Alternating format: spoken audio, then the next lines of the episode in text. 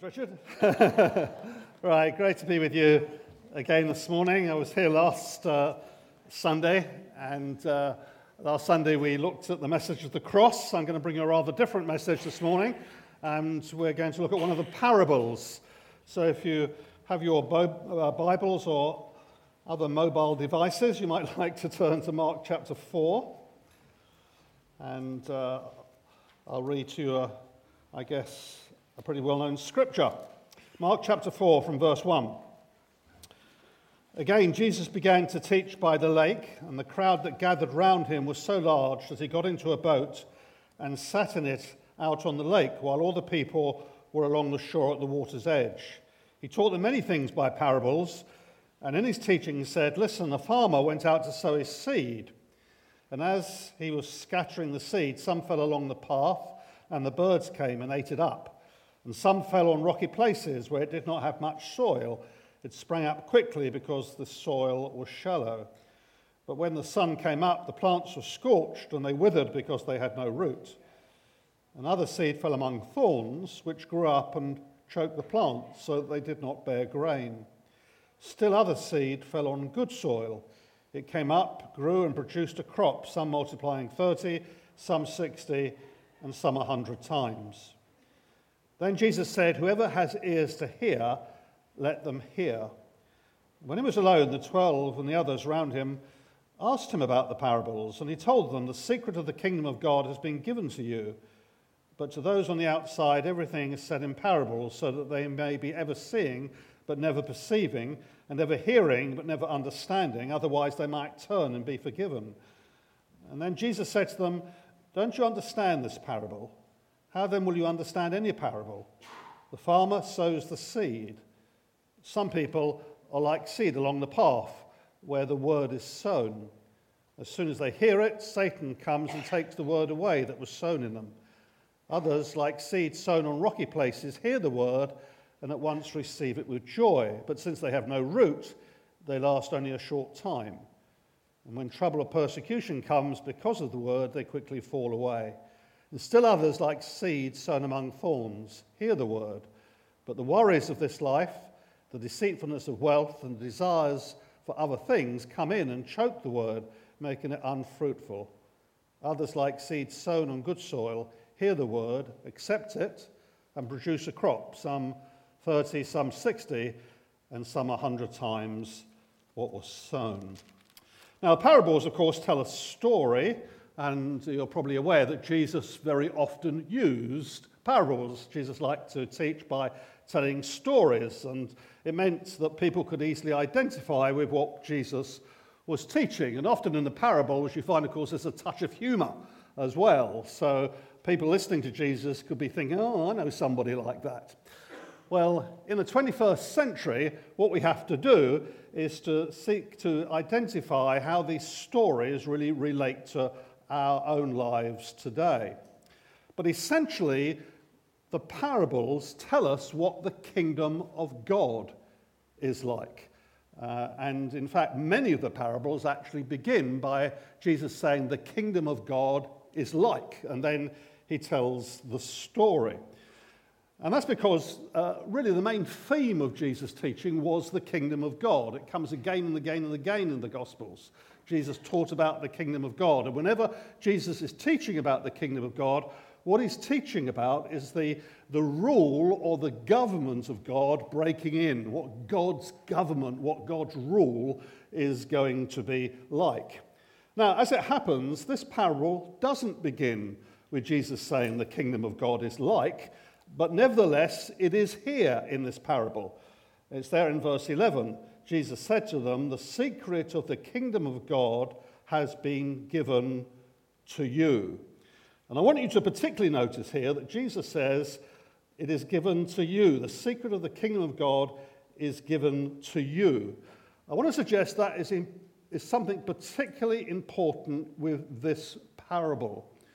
Because most of us, if we're familiar with this parable, will probably think this parable is addressed to non believers or it's addressed to those who seem to be believers, uh, but in the end prove that they're not believers. And because it's addressed to those groups of people, if we're believers here this morning, it's pretty easy, therefore, to switch off and feel that this parable doesn't actually relate to us. And to be honest, I would be amazed if some of you didn't inwardly groan when I read the parable of the sower. Uh, it's so familiar, it's so well known, it's something that addresses uh, non believers or the apparent believer, but it's not for believers. Now, I want to suggest to you this morning that there is something here that definitely is for believers. And I want to bring an angle on this that uh, hopefully you may not even have thought about before. You see, we are the people of God's kingdom. And God's kingdom, his rule, his government should be seen, demonstrated, and expressed through our lives. Jesus says in the context of this parable, the secret of the kingdom of God is given to you. And he's talking to his followers here, to his disciples. In verse 9, he therefore says, Whoever has ears to hear, let them hear. So let's hear from this story. Let's get into it. What does it say to us? Who's the sower? Well, you might think, surely it's God, but I would suggest that although this parable is about the Word of God, in fact, if you look at it closely, you should need to understand the sower as the one who is teaching the Word of God. And actually, this morning, that happens to be me. So here I am scattering the seed of the Word of God. And as the seed is scattered, it falls on different soils. And we'll look at each of these. So, first of all, some seed falls along the path. Now, paths are not made for seed. Paths tend to be hard. They get trampled on, they get beaten down. Uh, they're not really an environment for spreading seed. If you want to grow a new lawn in your garden, you're not going to do it by scattering grass seed on a pavement. All right, it's, uh, it's not the place for spreading the seed. Paths are busy, paths carry traffic, uh, they represent people on the move and on the go. And I want to suggest to you that probably many, if not most, maybe even all of us today, that we feel we're somewhat like that. We're on the go. I mean, how often do we say to one another today, oh, life is just so busy at the moment? Now, I don't know about you, but the older I get, I feel there's more and more administration that comes into one's life. I mean, we have these computers and all these technical helps, but all it seems to do is to multiply administration. Uh, and I find myself again and again, for example, on the phone trying to resolve some problem that has to do with something I'm signed up to in terms of some account or uh, some insurance or something. And then they take you through a whole load of administrative questions. And then they start to ask you things that obviously years ago you registered as being something that you could identify with. And one of the favorite things they asked me was, What was your first car? At which point I say a Vauxhall Wyvern. And nearly always they say, oh, never heard of one of those. And that immediately dates them, or at least it dates me. Okay. I mean, only yesterday, just comes to me, we went into Waitrose. Now, let me, just in case you're thinking, we usually shop at Tesco's, okay, but it, it just happens to be uh, a few things in Waitrose yesterday. Uh, more administration now in Waitrose. You're, you're meant to pay your own way through a pay it yourself till. All right? I mean, the administration involved in that. I mean, we, we found that there was a can of tomatoes, couldn't find a barcode because you do all by barcode. So we had to call somebody over.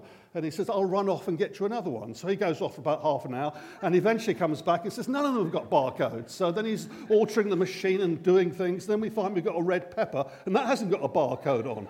And then I have to go over to the vegetables and I have to put it on scales and get a, a label out and stick it on, on the red pepper. And then we've got a voucher and the voucher won't work, so somebody else comes. It took three members of staff and about half an hour of people trying to help us administrate getting about six items through Waitrose Pay Yourself Till. I mean, that, that's how life is today. Everything is so busy. We're a generation on the go. And the more go we go, the more virtuous we feel. In fact, I think we actually like to impress people with our busyness. Have you noticed that on a Sunday morning, you don't ever have a conversation with somebody, you have a long conversation with somebody. You see picture so and so? Oh, I had a long conversation with them this morning. Let me tell you something about Christian leaders. They only ever go to long meetings. All right? it's, it's just we like to impress, to show that we're busy, to show that we're on the go. And busyness can make us like this path. The seed is scattered but it's hard to put down a root. And Jesus says, at the same time, the birds come along and they snatch the seed away. And the birds can represent powerful forces in our lives, maybe ambition or some sense of uh, uh, busyness or a desire to impress or wanting to create a reputation, to be known as a doer or as a goer. We're so busy. And the birds keep picking off the seed of God's word that's been scattered in our lives. And then you get preachers like me who come along and say, What we need to do, brothers and sisters, is meditate upon the Word of God. Let me tell you this all of us meditate on something. Even if we're busy, we are thinking about things. We might be thinking about whether I can get an advantage out of that, or if I could achieve something by doing that, or we're thinking about sex, or we're thinking about television programs, or we're thinking about a film, or we're thinking about winning the lottery. I mean, all these thoughts can go through our minds, and the birds keep pecking away. And the word doesn't have a chance to get its root down into busy lives. So, for the seed of the word to take root in our lives so that we can be more fruitful, which is what Jesus is speaking about here, fruitfulness is a mark of the kingdom of God, we have got to give the word time. Now, I grew up years ago as a young person in an evangelical culture where we were very often taught about having a QT. Now, these days, there may be some of you in this congregation who don't even know what a QT stands for. But a QT was short for quiet time. And uh, uh, this was a reference to personal prayer and Bible reading. And it was recognizing that uh, if you're going to be fruitful, you needed to give time as a Christian to prayer and Bible reading. And that ideally, you would do that every single day. And then to make it really potent, you would do it in the early morning. In fact, the earlier in the morning it was, the more potent it was likely to be. Uh, and so I can remember uh, listening to uh, lots of addresses as a, a young Christian and being told, and it came up quite often, have you heard of John Wesley? And yes, we had, uh, that he used to get up at four o'clock in the morning in order to pray. And we always go, oh, wow, you know, could I do that? Only in later years, I found out he went to bed at nine o'clock in the evening. So that did rather mitigate the situation somewhat. Uh, now, was it legalistic? Well, perhaps in some ways it was. Uh, it could create an atmosphere where you kind of just did it as a sort of duty. You know, you had to do this as a, a duty thing. Uh, and uh, the danger, perhaps today, is that to avoid legalism, we actually throw out an important principle, which is that we give time to the Word of God. Let me just be very practical with you for a few moments. Uh, some of you may not need to hear this. Uh, for others, this might just be helpful to kind of stir you to think about reading the Word of God. It is good to get a regular time. Right? I'm not saying it's got to be very early in the morning every single day, but to get some regularity is a good practice. Don't be too ambitious. I think if you're starting to read a Bible regularly and you think, I'm going to do this for half an hour every day, you're probably going to defeat yourself. No, you might think, let's start with, with 10 minutes at a time. Now, how do you read your Bible? Well, some people find that notes are very helpful. You can get notes uh, on a Bible passage uh, which will just give you a few verses to read and then give some explanation of the verses that you've just read. If you want never use Bible study notes and think you could find them helpful, go online to Scripture Union and you will find that there are notes on the Scripture Union website that are offered you for free. So you can actually use those notes uh, for free off the Scripture Union website. We have a, a, a, Bible bookshop or a Christian bookshop here in this conurbation, Keith Jones, down in central Bournemouth. They've got a whole range of Bible study notes to help you in that way. If you don't actually want to use notes, where do I start? I would suggest Mark's Gospel. You know, it's a simple read. Then move on to Acts and uh, read the story of the early church. Then move on to Ephesians, one of Paul's uh, shorter epistles. Read a few verses at a time, and then always pause and ask yourself a question What is God saying to me through these verses? Don't just read them, give yourself an opportunity to react with the scripture. What is it that God is actually saying to me? Now, for some of you, all this might be very familiar, and you might be saying, actually, I'd like to press on a bit further.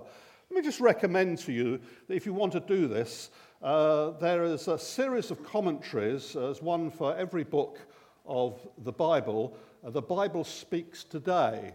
Now, these are commentaries on the Bible text. They give you a few verses, uh, and then they give some very accessible and very good explanation. These uh, uh, commentaries are actually very useful for preachers, but they're accessible really for all Christians. And if you want to just press on a bit further, get a bit more depth out of reading the Bible, then I would recommend uh, The Bible Speaks Today. And I say there's a, a commentary on every single book of the Bible. You need perhaps sometimes to consider your method of reading the Bible. Some people like to respond to a challenge to read right through the Bible in one year. That will take you four chapters a day. It does have the unfortunate uh, situation that you're usually reading Ezekiel on your holidays in August, and I never fancy that too much, okay? So that's the way it works out. Uh, but some like to rise to that challenge. Let me tell you uh, what I do, and I've done for years. I read an Old Testament book, and then I read a New Testament book, and I keep going through the whole of the Bible like that all the time. So I read the Old Testament book, and I, uh, and then I'm just finishing Isaiah. And actually, as it happens, the next book I will come to is Matthew. If you do that method, you tend to read the New Testament about twice as much as the Old Testament because of the different balance between the Old and New Testament. So just think about a bit, how you might actually read the Word of God. So the Word of God gets rooted in our lives. We're keeping the birds away and we're giving time to God's Word. And then next, we see that some seed fell on rocky places. Now, where there is no depth of soil, this is what Jesus is referring to now. So the, the word is received with great joy. There's some immediate growth, but then the sun comes up, it gets scorched, and the growth just simply burns off, it dies off. As believers, can that happen to us? Well, I would suggest, sure, it can. This is what I call emotional Christianity. You hear the word, you receive it with an initial enthusiasm. Whoa, yes, we're going to go for this.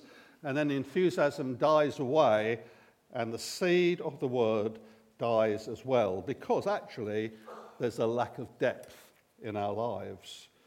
Let me say, actually, this is a little bit of a danger with Christian conferences. Christian conferences, good as they are, can create what you might call a straw fire there's an immediate kind of blaze of enthusiasm, uh, but then a straw which blazes up quickly dies down and fades away. I heard of a Christian leader recently who said, We need to close the gap between the decisions we make at conferences and what we then do. What's the biggest challenge in politics? Well, apparently it's circumstances or events. You may remember that Macmillan was once asked as Prime Minister, what's the biggest challenge in politics? And I think he was talking to a reporter who was much younger than him, and he said, events, dear boy, events. And it's events, the circumstances. That's the biggest challenge in politics, because you never know what's going to happen next. You never know when a crazy guy in Korea is going to start making threats. I mean, circumstances just arise. And I think circumstances are the big challenge for Christians as well. Things just happen, just arise. They're unpredictable. They're just circumstances that come at us. And therefore, there needs to be some real depth in our lives, or circumstances can be the sun that scorches the growth of God's word in us. Uh, you can go to a conference and you can be so inspired by the word of God, you could dream of saving the whole world. And then a couple of weeks later, the circumstances of your life are such that you have an incredibly busy week. So you can't even be bothered to get up to go to a church meeting on Sunday morning. You know, ever been there? Let me suggest that the word cost needs to be used here. There is a cost to getting some depth into our lives as believers. Jesus said, Take up your cross daily if you're going to follow him. That's dramatic, isn't it? In the ancient world, when a criminal was going to be sentenced to death, the judge would say, You will go, at least in the Roman world, he would say, You will go to the cross. And the man went out to die. And there is a cost in following Jesus, and that cost will mean we get some depth into our lives, but it will probably mean we're going to have to die to some things. Now, that can be different for different ones of us. For example, there are those Christians that maybe need to die to a relationship. Circumstances come together, they work, they conspire together, as it were, and you didn't mean to get into this relationship, and yet there's the Christian who suddenly finds he's kind of got into this rather committed relationship, and yet the other person's not committed to Christ, and, and they're now struggling in, in this. And, you know, there may be a relationship that some Christians have got to die to. Or maybe you're at work and uh, circumstances again just work out, and you suddenly see that there's a shortcut. Oh, if I do that, I mean, it'd be a great shortcut. Yeah, it may not be that righteous, but you know, it's possible. The circumstances are there. It makes it possible. I could do that. And again, you may have to, to die to that shortcut. Or it may be you've got to die to an advantage, that circumstances are working in such a way that they're creating some sort of advantage in your life, but actually deep down you know that that isn't, that isn't God's will, it isn't the right way. Let me just be very honest with you and give you an example from my own life because I don't just want to throw this out theoretically. This is something that happened to me uh, a number of years ago. I was doing some itinerant preaching, I was writing a bit, and so I was earning a little bit of money alongside my regular salary.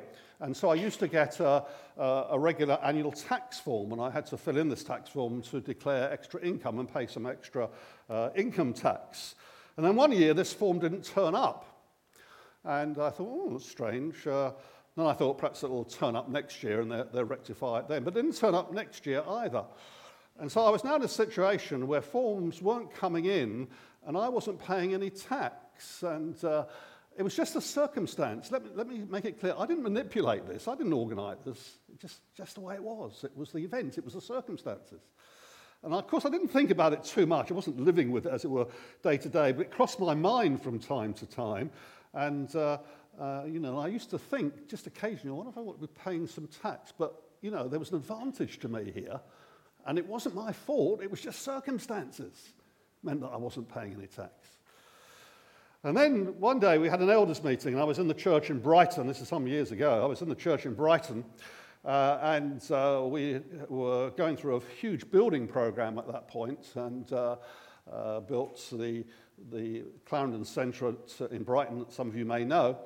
And we were having an elders meeting, and we were very, very tight for any kind of parking space uh, for our uh, our services and meetings. And, and next door to us, there was some British Rail land, and we realized that just by making a slight movement to a fence, that we could achieve something in terms of parking.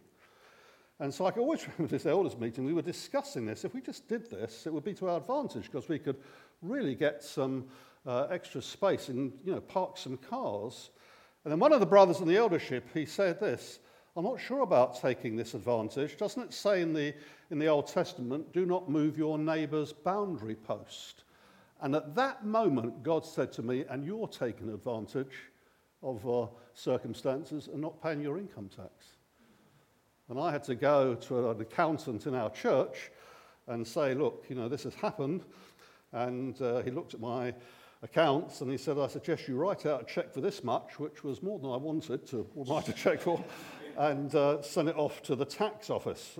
Since when, since when they have been very diligent in sending me annual tax forms. But, you know, it's, well, the point I'm making, brothers and sisters, that it's not something you do, it's a circumstance, it's an event, and you can kind of play the game there. And actually, it's robbing you of depth in your Christian life. You've got to die to it. So, circumstances will test out the depth in our lives. And That's important because what happens when there's a real crisis in our life, I tell you, then we need the Word of God to be really rich in our lives. Is there depth in our life for the scattered seed to flourish and grow? And here in verse 17, uh, Jesus says this But since they have no root, they last only a short time. When trouble or persecution comes because of the word, they quickly fall away. There's not, if there's no depth, trouble comes, and trouble will come, and a crisis will come. If there's no depth and the root of God's word isn't in us, then, says the scripture, we fall away. The word of God is what will hold you, the truth of God is what will hold you in times of crisis and trouble. But only if there's the depth of soil for the seed of God's word to grow in you. And then some seed fell among the thorns, and uh, these thorns choke the plants that are growing. Now, I want you to notice here the seed is actually growing, but there are other things growing as well, and they crowd out and choke the plants. Can it be like that with us as Christians? Sure, it can. The seed is rooted, it's growing, but other things are growing in our life as well. And that can have the effect of shutting down and shutting out healthy plant life produced by the Word of God. Now, what are the thorns? Well, Jesus tells us, it's there in verse 19. The worries of this life, the deceitfulness of wealth, and the desires of other things come in and choke the word, making it unfruitful. And I refer to that as worries, wealth, and wishes. Those are the thorns. You know, there, there are worries that can choke the growth of the Word of God in our life. I mean, some of us as Christians, even as Christians, we can worry for England, all right? We can worry about the future all the time. We can keep saying, suppose, what if, what if. I've known people who are so worried about their health, they've made themselves ill, quite literally, by worrying about their health.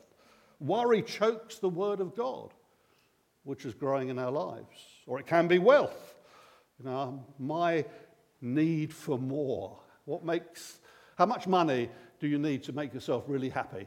Well, just a little bit more is the answer. It's always like that, you know, just I can have a bit more.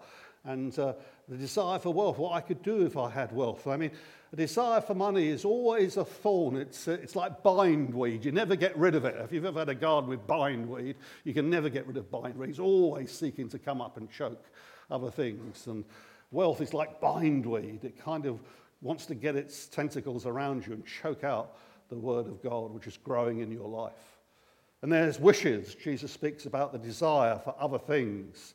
I wish I had that. I wish I could do that. I wish I was like that person. I wish I had that person's house. I wish I could go where that person goes on holiday. And again, it's a thorn, it's a weed that chokes the word of God, which is growing in our life. Be clear, we have the word, we hear the word, we probably read the word, the word can actually be growing in our lives, but it's getting choked by other things that are growing in our lives. And so when it comes to worry, then what we need to do is trust in God, for God is the one who is stronger than any worry. Now, I know as Christians, we have a battle to fight here. I'm always saying the Christian life is not like a battle, it is a battle. All right? And you've got to fight there so that your trust in God overcomes the worry. I heard this little tip recently, I think it's excellent. When we worry, we tend to say, What if, what if, what if? What we should do as Christians is say this even if that happens, God is stronger than that event. Replace the what if with even if. It'll help you to overcome worry. What about wealth? Well, I suggest what we need to concentrate on is what we should give rather than what we should get. And when it comes to wishes, how about having a supreme wish? The Apostle Paul said that I might know Christ. Let that be your supreme wish that overcomes other wishes. And the growth of God's word will then be vigorous, and the thorns, which are always wanting to choke you, because if you've got a garden, there's always weeds. It's amazing. Weeds will grow anywhere, everywhere, all the time, overnight, and they're always threatening you, all right? But actually, you can overcome so there's depth in your life, and the Word of God can flourish healthily. And some seed fell on good soil. And this parable is telling a story, it's not a lesson in agriculture. So, in this story, I think we need to understand that all these soils can actually be found in our lives as believers. That's why I say I think this parable is relevant to a believer. All of these soils can be found in our lives as believers.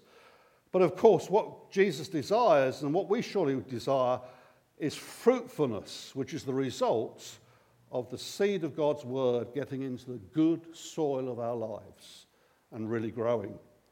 Interesting here in verse 8, is it? Yes. Other seed fell on good soil. It came up, grew, and produced a crop, some multiplying 30, some 60, and some 100 times. I think the different percentage of fruitful growth is actually dependent on how we deal with all the different soils in our lives. So let's finish the story as Jesus does, because in the end, he simply sums it all up. So, how can the Word of God produce fruit in your life and in mine? And there it is in verse 20. Jesus summing it all up. Others, like seed sown on good soil, hear the word, accept it, and produce. Uh, sorry, others, like seed sown on good soil, hear the word, accept it, and produce a crop. Notice those three things that Jesus says there to sum it all up. We hear the word. Now, if we're citizens of the kingdom of God, we are those that should be hearing the word. I would appeal to you do not coast along with the word of God. You can do that as a believer. You can do that in church on a, a, Sunday morning. You can come with the attitude, well, I'll sit back. I'll, I'll see if Matthew can entertain me this morning. You know, a, you know can, I, can I find anything interesting here? Uh, and we can kind of just coast along, kind of expecting the preacher just in some way to kind of bring us to life and entertain us. And uh, we need rather, brothers and sisters, to be saying, this is God's word, and God speaks through his word. I need to give it my best attention.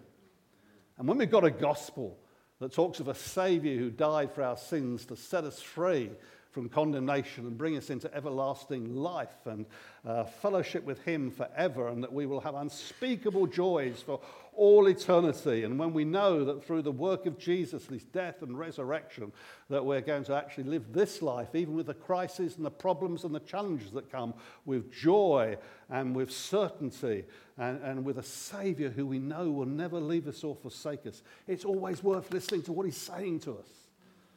And so we need to listen and give attention to the Word of God. It's also true as we read the Word of God, that's why we need to give it a bit of time so that we can actually hear what God is saying to us as we read His Word. Jesus says, accept the Word. Now, we might not always like it when we hear it, but this is what it says. We might be challenged by it as we read it.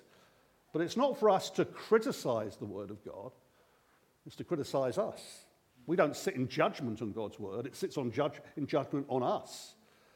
And that must be true even as we read it for ourselves and give it some time.